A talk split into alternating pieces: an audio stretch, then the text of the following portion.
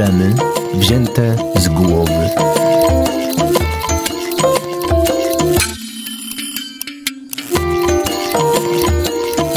Na radiowe spotkanie z psychoterapeutą zaprasza Bednarska, ośrodek pomocy psychologicznej.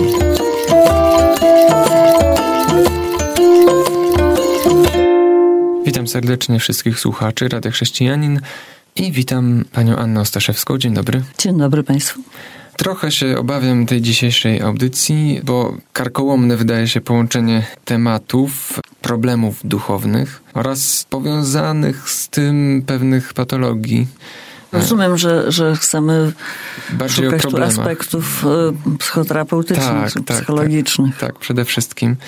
Może to nie jest jakaś powszechna wiedza, ale duchowni, czyli księża czy pastorzy są wymieniani w czołówce grup zagrożonych czy wypaleniem zawodowym, czy depresją. Bo to są role, gdzie jest się w roli bardzo osamotnionej, prawda? Gdzie samo, samotność jest częścią tej roli. No właśnie, a dlaczego? Dlaczego samotność? Czy Dlatego, że jest się na- skazany na to? E, No jest się na czubku, na czubku jakiejś społeczności, czy jakiejś e, góry lodowej, czyli, czyli społeczności, gdzie ma się być liderem. Jest rzeczywiście dość duża presja, oczekiwanie, żeby to był lider wiarygodny, żeby on był świadkiem tego, co reprezentuje, czego naucza. Tak jak apostołowie byli świadkami, nie tylko w słowach, ale też w zachowaniach, w czynach. I co, nie wypada dopuszczać do siebie bliżej jakichś przyjaciół, chociażby z własnej wspólnoty, żeby, nie wiem, nie poznali, jaki jestem naprawdę? Czy co? No właśnie powiedział pan y, i przyjaciół, i wspólnoty. Zdecydowanie potrzebna jest każdemu człowiekowi wspólnota, grupa ludzi, wśród których y, no, czuje się bezpiecznie. I potrzebna jest też, y, potrzebne są relacje przyjacielskie. Czyli by ktoś stał po jego stronie, bo właśnie by się nie czuł sam. No ale to jest też kwestia, czy, czy dana osoba A ma warunki, czy nie jest na przykład księdzem w, odległej wsi, gdzie, gdzie jest mu trudno. B, czy ma warunki, czy potrafi budować przyjaźnie, relacje oparte na wymianie, na partnerskiej takiej wymianie, a nie na, na byciu nad innymi. Tak? Sama poruszyła Pani ten temat i ja też chciałem o to zapytać. To odosobnienie wpływa ujemnie na stan zdrowia psychicznego. W jaki sposób? Można tak ogólnie powiedzieć? Każdy człowiek potrzebuje różnego rodzaju bodźców y, dla normalnego funkcjonowania. Praca, służba, duchowość y, odpowiednio dostosowana do osoby, do etapu y, rozwoju duchowego. Formy odpoczynku też dopasowane do osoby. Nie, nie dla każdego bieganie mm, jest odpoczynkiem na przykład. Każdy z nas potrzebuje bliskich relacji, ale też relacji towarzyskich, które nie są tak głębokie, ale y, dają nam poczucie akceptacji w, w grupie. Pewne znaczenie ma również y, taka prosta rzecz jak hobby. Mówiliśmy w innej audycji o psychozach. Wie pan, nie bez, nie bez powodu w terapiach dla, dla chorych stosuje się terapię zajęciową w szpitalach, bo jak człowiek zrobi jakiś dzbanuszek sam własnymi rękami, to jest, ma nad nim pełną władzę, tak? To jest wyłącznie moje. I ta funkcja, że ja mam władzę nad czymś, co jest moim hobby, też ma jakąś funkcję psychiczną dla nas. Ciekawe. No a jeżeli życie zaczyna się sprowadzać tylko do jednej albo dwóch form, to my odczuwamy brak. Na przykład tylko życie religijne i, i praca. Kościół i praca. Kościół. My się w tym źle czujemy. Zdaje się, że po sześciu miesiącach dostaje się depresji. Tak mniej więcej. Zwłaszcza, że każdy zawód ma pewne uwarunkowania wypalenia tak, zawodowego. Jeżeli bije głową w ścianę cały czas i mimo wytężonej pracy nic się nie zmienia, to można się zniechęcić, tak? Jeśli dołożyć jeszcze na to jakieś poczucie misji, to Tak, no czyli to, tu trzeba chyba rozdzielić czynniki psychologiczne i, i relacyjne, czyli czy umiem brać też od innych, czy, czy mam kogoś, od kogo mogę brać, a nie tylko dawać, kto mi udziela wsparcia, od czynników też takich duchowych, no bo relacja z Bogiem też jest relacją. No teoretycznie powinna być y, częścią naszego powołania, powołania księdza czy pastora i wtedy y, daje mu siłę. ale nie jesteśmy aniołami, my potrzebujemy też ludzi. Oczywiście relacja z Panem Bogiem czasami jest odczuwalna, czasami nie jest odczuwalna, prawda? I takie bycie w środowisku ludzi, gdzieś szanowanym, akceptowanym, jest bardzo ważne. To można popatrzeć na przykład apostołów, czy na listy świętego Pawła na przykład, nie? On też cierpiał, kiedy, kiedy ktoś go zdradził, ale też miał przyjaciół, którzy z nim podróżowali, ewangelizowali i też miał wspólnoty, w których był przyjmowany. Mógł czuć się ceniony i szanowany, ale nie na pozór przez osoby, które go widziały jako nauczyciela na świeczniku, powiedzmy, tylko przez przyjaciół, tak, którzy tak. są blisko. Tak, i to jest ważny, to jest ważny ludzki element, prawda? Żeby mieć też ludzkie oparcie we wspólnocie, w innych ludziach, a nie być tylko tym kimś na świeczniku. To za chwilkę wracamy do rozmowy. Przerwa na piosenkę.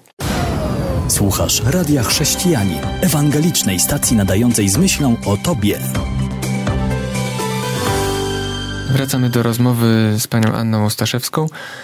W pierwszej części wspomnieliśmy o pewnych takich presjach e, wywieranych na duchownych. Związanych z, z, tą mhm. rolą, z tą rolą, powiedzmy. Tak, tak, tak. Ale czy to może być e, w jakimś sensie uzasadnieniem czy wytłumaczeniem dla pewnych złych zachowań, patologii, to znaczy, że jest im ciężko, dlatego popadają w różne kłopoty, mówiąc tak oględnie i eufemistycznie. No kłopoty czy problemy psychiczne e, są różnego rodzaju. Są takie, które jakby wynikają ze słabości, z nieumiejętności wybrnięcia e, już z sytuacji. To rozumiem depresja, mhm też myślę, że uzależnienia nieraz y, mają taki, taki aspekt, że już nie potrafię, nie mogę, nawet jakbym chciał, prawda? Nie umiem inaczej. I że co innego takie zaburzenia wynikające ze słabości, na dodatek, kiedy człowiek jest gotów przyjąć pomoc, czy szuka tej pomocy, a co innego takie, które są związane z pewnym, pewnym rysem charakteru, takim kompensacyjnym czy nadmiarowym dążeniem do władzy, do pieniędzy, do kontroli. Nieraz byśmy to mogli pewnie zakwalifikować jako zaburzenie osobowości, ale też no, niezależnie od problemów psychicznych, każdy człowiek ma jakiś charakter, jakichś wyborów dokonuje. No i to są sytuacje bardziej złożone. Jeżeli są związane z krzywdzeniem innych ludzi, no to nie są dobre, tak? Trzeba tak starać się przynajmniej rozwiązywać swoje problemy, żeby nie krzywdzić innych.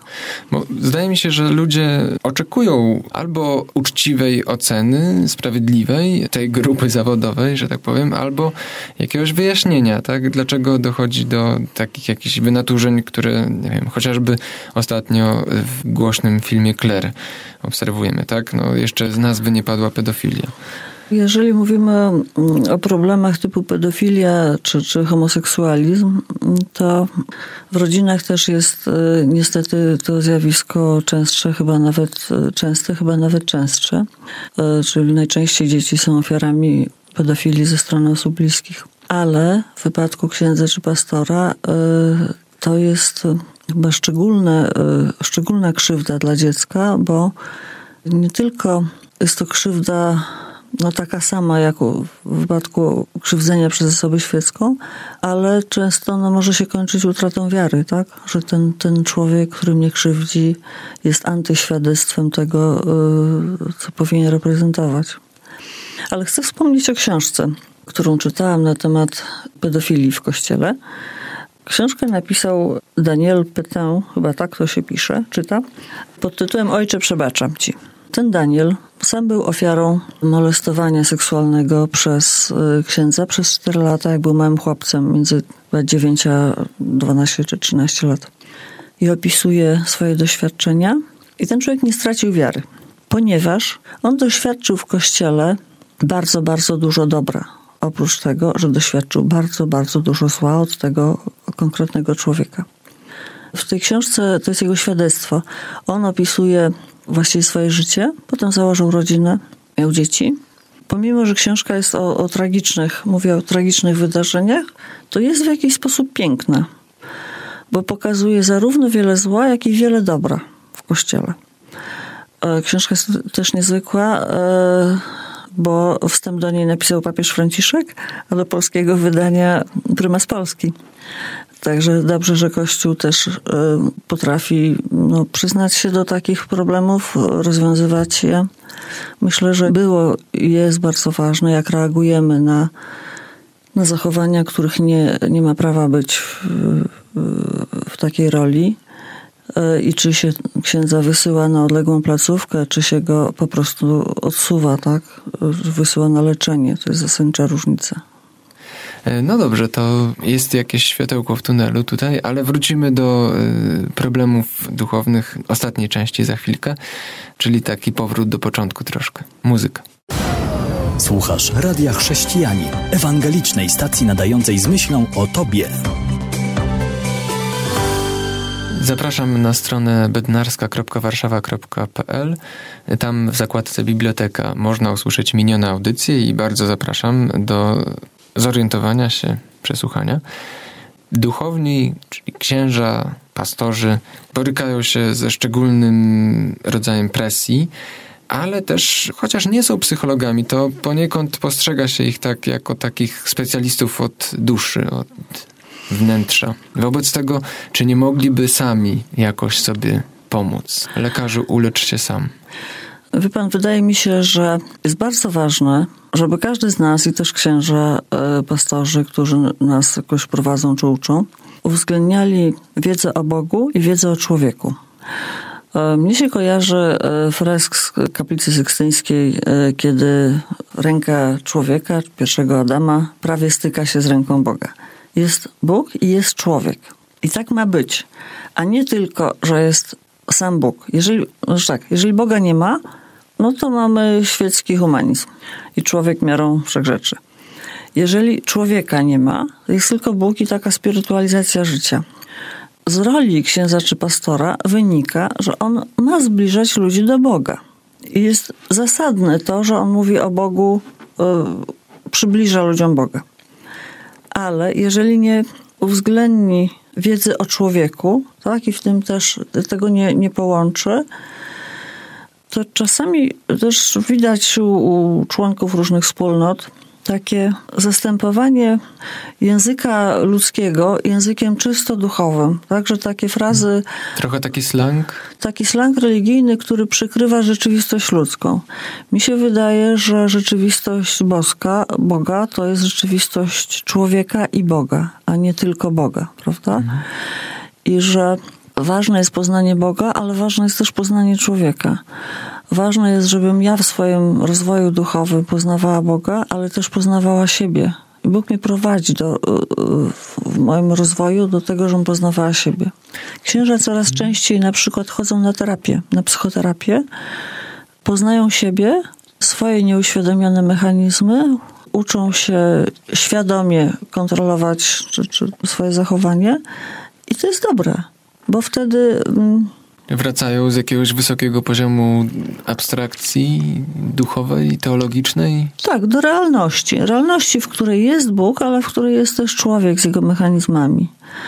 Poza tym, jak się pozna te mechanizmy, no to można świadomie podejmować decyzje, tak? A jeżeli się ich nie, nie uświadamia sobie, no to jest się pod silnym wpływem jakichś emocji, czy jakichś tam procesów emocjonalnych, a się mm, nie zdaje sobie z tego sprawy.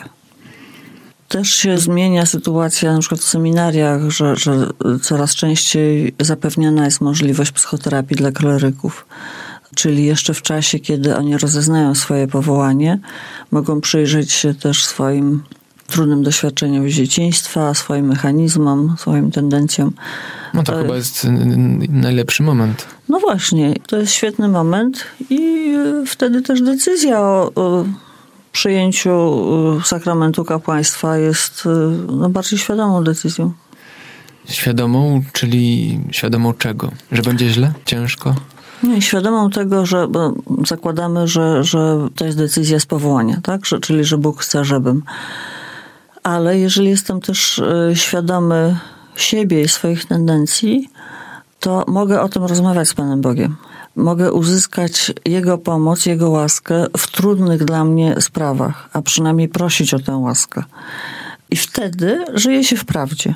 Bo nie o to chodzi, nie ma takiej opcji, żebyśmy byli jacyś idealni. Bo nikt nie jest idealny i wszyscy jesteśmy grzesznikami, jakieś, jakieś tam błędy i słabości mamy wszyscy.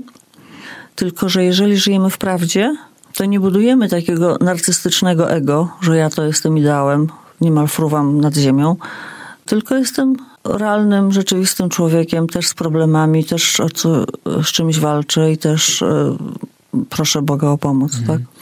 Jako lider e, wspólnoty mogę to robić, ale to ma też e, drugi aspekt, tak? Kij ma drugi koniec, to znaczy, że ci członkowie wspólnot kościołów mogą w inny sposób postrzegać tych swoich księży, pastorów, tak? Przewodników duchowych.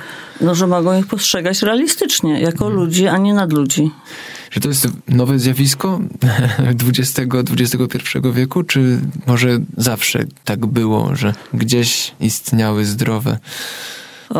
Myślę, że nie bez powodu. Dla nas jakimiś przykładami są święci albo książki napisane przez osoby, które żyły głęboko duchowością, relacją z Bogiem, bo my potrzebujemy świadków i to wiarygodnych świadków czyli że zawsze tacy byli. Może nawet nie doceniamy, czasami nie doceniamy roli jednej osoby, jak dużo może zrobić dla innych ludzi, będąc świadkiem po prostu.